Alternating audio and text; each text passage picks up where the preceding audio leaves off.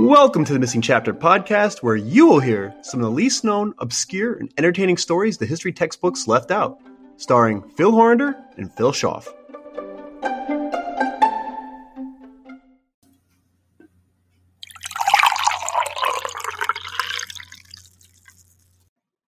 Hi, this is Kathy from Troy, New York. I like to listen to the missing chapter while I'm at work. It's a great distraction from my day.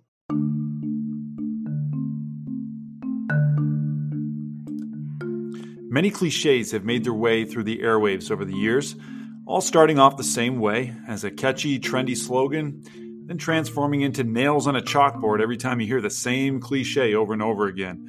Well, the cliche game changer is not really an exception to this rule, but this time we're actually using it in its literal sense. On this episode of The Missing Chapter, we're going sports history, everybody, specifically basketball.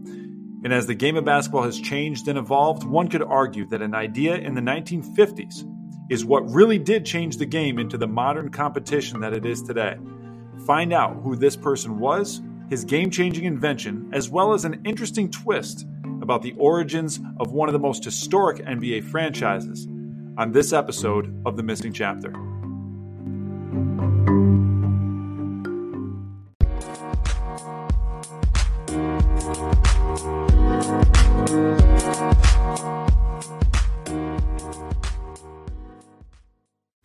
Deserves the best, and there's no better place to shop for Mother's Day than Whole Foods Market. They're your destination for unbeatable savings, from premium gifts to show-stopping flowers and irresistible desserts. Start by saving 33% with Prime on all body care and candles. Then get a 15-stem bunch of tulips for just $9.99 each with Prime. Round out Mom's menu with festive rosé, irresistible berry chantilly cake, and more special treats. Come celebrate Mother's Day at Whole Foods Market. Hi, everyone. Welcome back to the Missing Chapter podcast. It's 2022. Uh, Phil, you and I have some great episodes planned, some things that we've mapped out that we wanted to do for a while um, that will come to fruition in this new year. Yeah, absolutely. You know, some some really exciting things that I think the listeners are going to enjoy. Uh, today is one of those. We're going to get into a little sports history. Before we do that, we're enjoying some nice uh, Black Rifle coffee. Uh, we've we've had this before on the show. We're enjoying it now. It actually was gifted to us uh, by one of our students, Avery Merchant. Thank you, Avery, and, and to her family. We're enjoying a dark roast today. It's a, it's a really nice warm blend, which when you're podcasting and teaching in upstate New York in January is something you rely on. And it's pretty strong too. It's pretty So strong. As Yeah. parents, that's something we that's a necessity. Exactly, exactly. But you know, Phil, we enjoy coffee. We talk about coffee a lot. For those of you that know us, and, and I feel like you know, as listeners, you're starting to get to know us a little bit more. Uh, you and I are definitely both big, big sports enthusiasts. Right. We're, we're fans of sports, um, but sports have also really played an important role, you know, in, in our growing up, in our lives today. Um, you know, I swam all through high school and, and through college. Uh, you and you know, basketball has been in your family's bloodlines, you know, through your dad and and Yep. your other relatives as well. So it's it's always nice when you can incorporate history and our love of sports, Yeah. which And is where we're headed today. it's where we're headed today. And I think sports and history also have very much like art and history have such links together. Uh, because sports has played such a role throughout history, especially during wartime, especially during times of uh, you know uncertainty. Sports have have played that role of kind of bringing the tension down a little bit, turning the temperature down throughout the world. And I think that's one thing. You know, you, you may not agree with a, a person politically or uh, I don't know otherwise, but when it comes to sports, it really doesn't matter. Everyone has uh, that same affinity, and you- you're you're almost always playing for the same team when you start talking sports. Absolutely, and it, you bring up a good point because you know we're we're kind of on the eve month of you know the Olympics Yep. coming back on, and no, that it's it's the fun divisiveness in our culture is that Absolutely, you can yep. you can be avid sports fans and and root for your sports team. In our country, you know, as many countries do, we take our sports very seriously. Right. Oh yeah.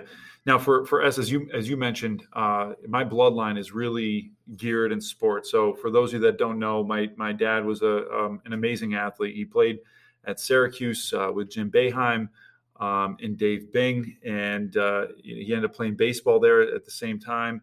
Uh, he had a short stint with uh, the Atlanta Hawks. He, he's played a lot of semi-pro teams from the Utica Wreckers to the Schaefer Brewers to uh, even signing a contract with the New York Mets that ended up falling through because of Vietnam. But I mean, I plan on actually having him doing a, an episode with us because he's just a, a knowledge um, that really uh, I want to make sure and capture because some of the stories he has are just absolutely unbelievable. Uh, even when we're sitting down and watching an NBA game together, he he's got a story of every one of these coaches who are or owners. So like, oh yeah, I played against that guy, and he remembers uh, even down to the uh, to the game, to the you know details of how many how many points he scored against these guys. Yeah. So and you know, Phil, we live in an area of the of New York State, in an area of the country where you know we we're hours from New York City, which we've highlighted. Yeah. But we are kind of centrally located to a lot of important historical sports venues. You know, we have our Baseball Hall of Fame in Cooperstown, which isn't too far away. We're actually not a very long drive from Springfield, Massachusetts, where the Basketball Hall of Fame is either, Phil. Yeah, there's a, there's tons of history around here, right. and, and, that's that's one of the places where, as a family, we would love to travel to. Right. We loved Cooperstown, you know, um, going to the Hall of Fame, and of course, my sisters ended up carrying the torch from my father, and and uh, we all became basketball players ourselves. And the the the point here, I guess, is just the fact that it's it's runs through our blood. So we love mm-hmm. talking sports history. So why not talk about some sports history here? And now that I've already mentioned my sisters, I might as well tell uh, our listeners that we've we've kind of gotten experience from every single uh, avenue. From my oldest sister Wendy going to Division three, William Smith, who uh, one of the the big history pieces that we need to talk about is the fact she never had a losing season starting in seventh grade on varsity all the way through college, um, having a, an incredible career uh, double state championship uh, in high school with St. Johnsville and uh, going on to win championships at William Smith. And then, of course, you have my uh, middle sister, Karen, who is still the New York State leading scorer of all time, who ends up playing at Syracuse. And then I, of course, go to Le Moyne College, which I'm actually going to mention today. So we have a little bit of history from Division One, Division Two, Division Three levels. Um, and experiences from all avenues. So I, I, just want to give you a little bit of background because you might hear the passion of, of sports and basketball specifically come out in my voice today. Um, but I think it's important that we that we address the fact that, like you said, Phil, our our locality is so uh, close to really big pieces of history not just for the state, but for the country, uh, world and, and worldwide too. Right. And actually, you, you said carry the torch, and it made me realize too, and you know, to tell our, our listeners, we're actually not that far away from Lake Placid. Right. You know, we're arguably maybe the most famous Olympic venue in the United States. That's great. You know, with the Miracle on Ice. Um, It's a great point. You know, we yeah. have Saratoga Springs if you're a horse racing fan. So yeah, it's and I'm sure everyone listening, whether you're you know in Europe or Asia or somewhere else in the United States, you you in your mind know those locales. And if you're a sports fan, people who are from your area who became athletes, or um, areas that are significant in the athletic forum, right? You know, and it's and sports just provides a great path to talk about history. That's true, and you know, it dawned on me too. The the National Boxing Hall of Fame is actually in, right. in Cazenovia, um, uh, in, in, an exit off the Thruway. Mm-hmm. Uh, you also have the Long Distance Running Hall of Fame, which is actually in Utica, New York. So there's there's all sorts of, um, of venues uh, in our area. Now, the one though that I don't think people know about because that's really the essence of our podcast is something is is in Le Moyne College mm-hmm. that we just walk by all the time. That we just kind of like, oh, that's that room where everyone goes after games to to see our family. But I guess I didn't really appreciate it until mm-hmm. I got older, especially as a history teacher. So for some of my local sports fanatics, you'll recognize uh, the name Daniel Biasone or Danny Biasone, which I think we, we kind of start this history lesson with that man uh, who invents this contraption that has turned into a, a known facet of the game. Okay. So, especially some of my classmates and teammates from Le Moyne College in Syracuse, New York, you, you will recognize this name right away Daniel Biasone. He's the founder and owner of NBA's Syracuse Nationals. Uh, he came up with this idea in 1954 after being faced with a problem. The problem was teams are only averaging 60 shots per game in a 48 minute game. So you got to think when basketball was first invented in 1891 by Dr. James Naismith, the original rules called for two 15 minute halves of play. When the NBA came into existence back in the 1940s, its executives knew that fans would be pretty disgruntled with such a quick game. So that's when the NBA decided, hey, we got to we got to implement four 12-minute quarters instead of two 15-minute halves.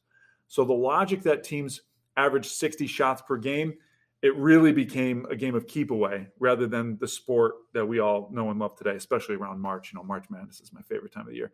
But teams ahead in the fourth quarter would simply basically like, hey, let's just put a stall uh, for time. They they pass the ball back and forth, dribbling away from opponents while crowds kind of moaned and groaned, and then ended up heading towards the exits. So teams rarely used that game long stall, but it did happen. So I'll give you an example of that because I know some listeners are like, really, Phil, did that actually happen? Here's an example Fort Wayne Pistons defeat the Minneapolis Lakers on November 22nd, 1950, to a unbelievable score of 19 to 18, the league's lowest scoring game.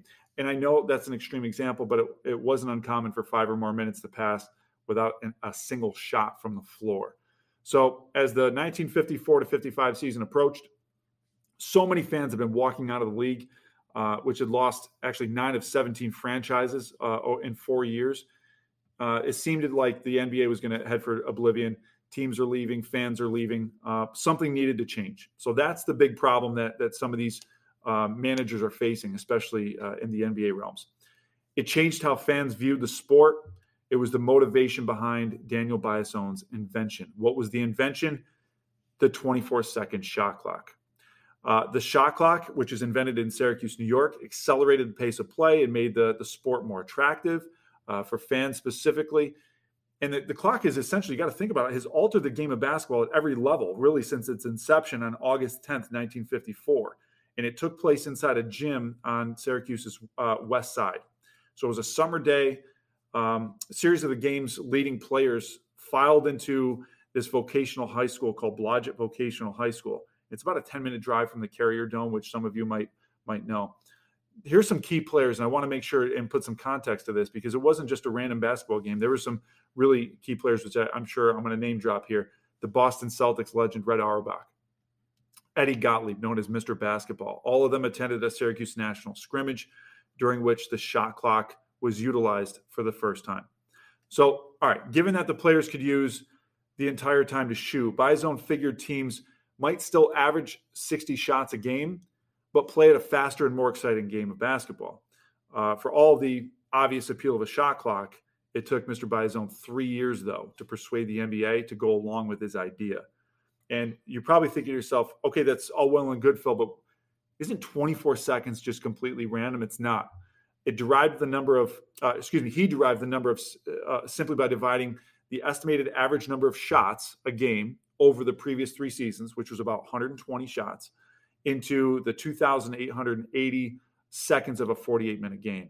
So if you divide that up, of course, you'll you'll do the math and find out that the answer is 24 seconds. So, as rumor has it, the math took place on a napkin in a Syracuse bowling alley with general manager of the Nats, uh, Leo Ferris. So these two guys are kind of mulling over how they wanted to work this, and he, he does some math.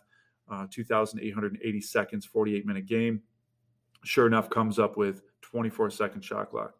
So the year prior to the shot clock, how about this? The NBA teams, uh, on average, 79 and a half points a game. With the implementation of the new of this new device, teams are now averaging 93.1 points a game, and the number of field goals attempted climbed from 75 to 86. So speeding up the game meant more than just higher scores. Fan interest soared. The NBA was on its way to better days. Uh, another reason why fan interest soared is not because of just skill, but because the chaos that ensued, really, um, especially that first season um, at the very beginning of the game, because people are, uh, excuse me, players are rushing shots in a panic over whether they'd have enough time to generate a shot. People were worried if um, maybe this is causing too much damage to the game. You know, rather than being slow and methodic and slowing down your offense is really almost like a chess match. It's now turning into chaos, especially that first season to adapt to that. So, Phil, you know, we could talk at length. We could conceivably make this the longest podcast episode we've done because we're talking sports and there's so many different things I want to say. But the two that really I, I, think are highlighted, if you were to look at sports as a whole, whether it's basketball, baseball, football, any other sport, I think a lot of the changes, and maybe you would agree, are either done for the safety of the participants and the athletes, or really for the popularity of the sport and for the fan base. Right you know, is scoring up or down? People like to see high scoring games, whether it's the the home run in baseball, whether it's you know the the arena style football, you know, in in the NFL.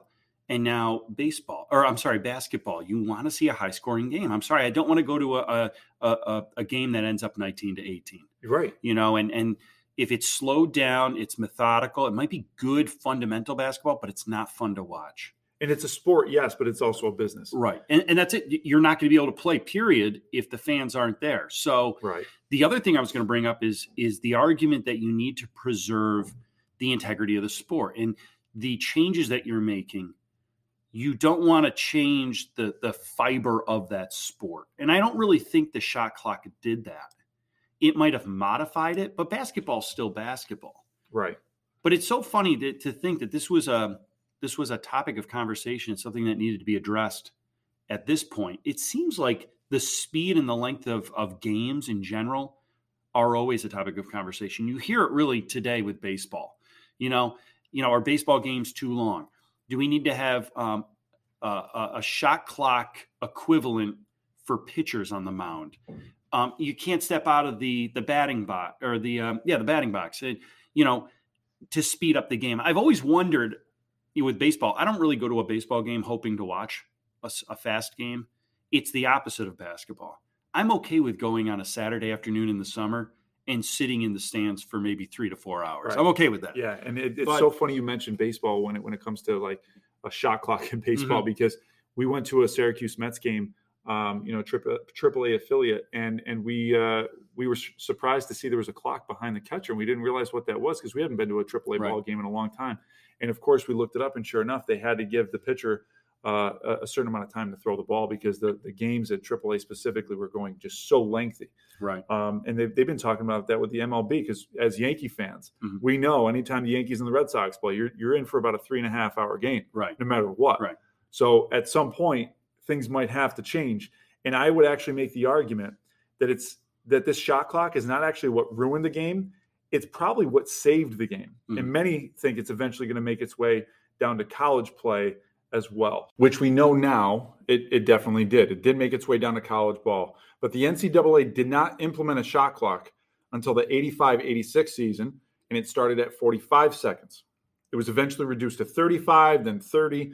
And now many experts, actually, uh, including ESPN college basketball analyst Jay Bilas, he's calling for another reduction, which I think you could go a couple different ways. But either way, to stick with the topic, Biasone owned the Nationals, um, the Syracuse Nationals, from 46 to 63. Actually, won an NBA championship in 1955, and eventually passed in 1992. And it's it's actually really interesting for me, Phil, uh, to talk about Daniel Biasone because this is something I know I mentioned earlier. This is something like after basketball games at Le Moyne College, we would we would meet our families, have banquets in the Biasone room. It was just kind of like one of those things we did. But to actually talk about it now, where now it's it's you know we have almost 60 countries listening in. It's a really cool circle of events here that i think is um, it's an honor to talk about le moyne's uh, daniel biasone and not just lemoyne of course but syracuse as a whole as a city. But i think after the break i want to add another caveat uh, to this story and i think would even become maybe even a follow-up episode on this topic something that involves one of america's most iconic cities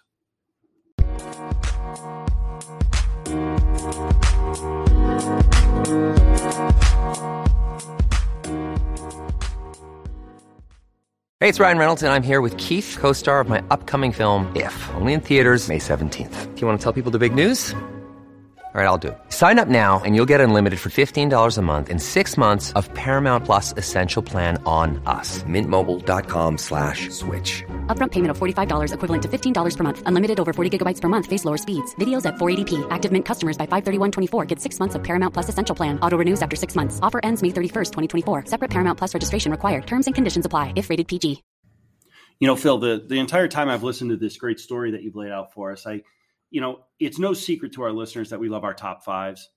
And I'm thinking in the back of my mind, the shot clock for basketball, what other um, game altering technological changes were introduced maybe to baseball, football, hockey, whatever the sport is. There's definitely, I think, a top five possibility there for us, which I think it's is exciting. idea. Yeah. You know, but as as fans of sports, it's more than just we enjoy that that pastime, that hobby you know, sports really does give us kind of a unique perspective on history. And we've mentioned this before. It's, you know, you could study American history through baseball. You could talk about whether it's gender equality, um, you know, the the role of of wars and and how sports have helped the United States heal during difficult times.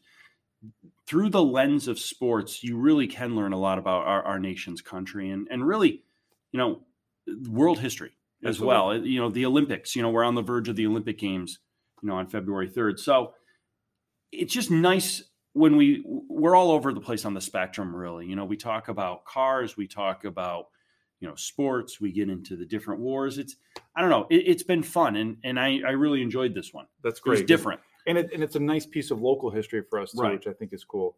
Uh, but the, so the caveat that I mentioned, a little twist to the story, it, it's I never knew this part. And I, I actually reached out to my dad and said, Hey, did you end up knowing this? He said, Oh my gosh, I never made the connection. So I hope uh, for, for some of our locals that maybe we, we never realized we had a, a very strong connection to, as I said, one of the one of the most major cities in the United States. So let's go back to 1963 when it all started, when Ike Richman and Irv Kosloff, I hope I didn't butcher that name too well, too bad, uh, purchased the Syracuse Nationals and moved the franchise to Philadelphia.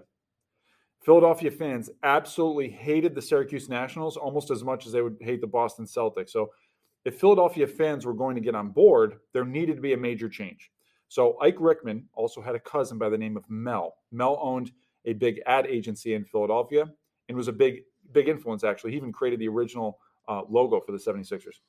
Uh, sure, they, they thought they might get some good names, but even more important was feeling uh, like the team had a strong foothold in Philadelphia. So they had this um, they had this competition. So we're asking people, hey, we got to we got to get your opinion on on what you want the new name to be. So a few thousand entries rolled in, but there was one in particular that caught Richman's eye. And this was a quote from Ron Pollock, a statistician from the 76ers, in an interview with NBC Sports. Here we go. Quote, the late Walter Stahlberg of West Collingswood, New Jersey, won a contestant to name the club in 1963. The choice of the club's nickname was announced on August 6, 1963. There were almost 500 different suggestions among the entries, and Stahlberg was one of several who picked the 76ers. However, his accompanying 25 word explanation was deemed the best by the judges, and he and his wife received an all expense trip to the West Coast to see the 76ers play San Francisco. So it wasn't until 1965 when Richman made a deal with then San Francisco Warriors to bring Wilt Chamberlain back to the city of Philadelphia that and that the new name and brand of Philadelphia 76ers basketball was then embraced. So you're going to get behind, of course, a Wilt Chamberlain and having its roots right back to Syracuse, New York. Um, and Dave Richman uh, is quoted in saying, We went from having 2,000 people in a 10,000 seat auditorium to the place being sold out at every game, and that transformed everything. And the 76ers brand was cemented. That's awesome.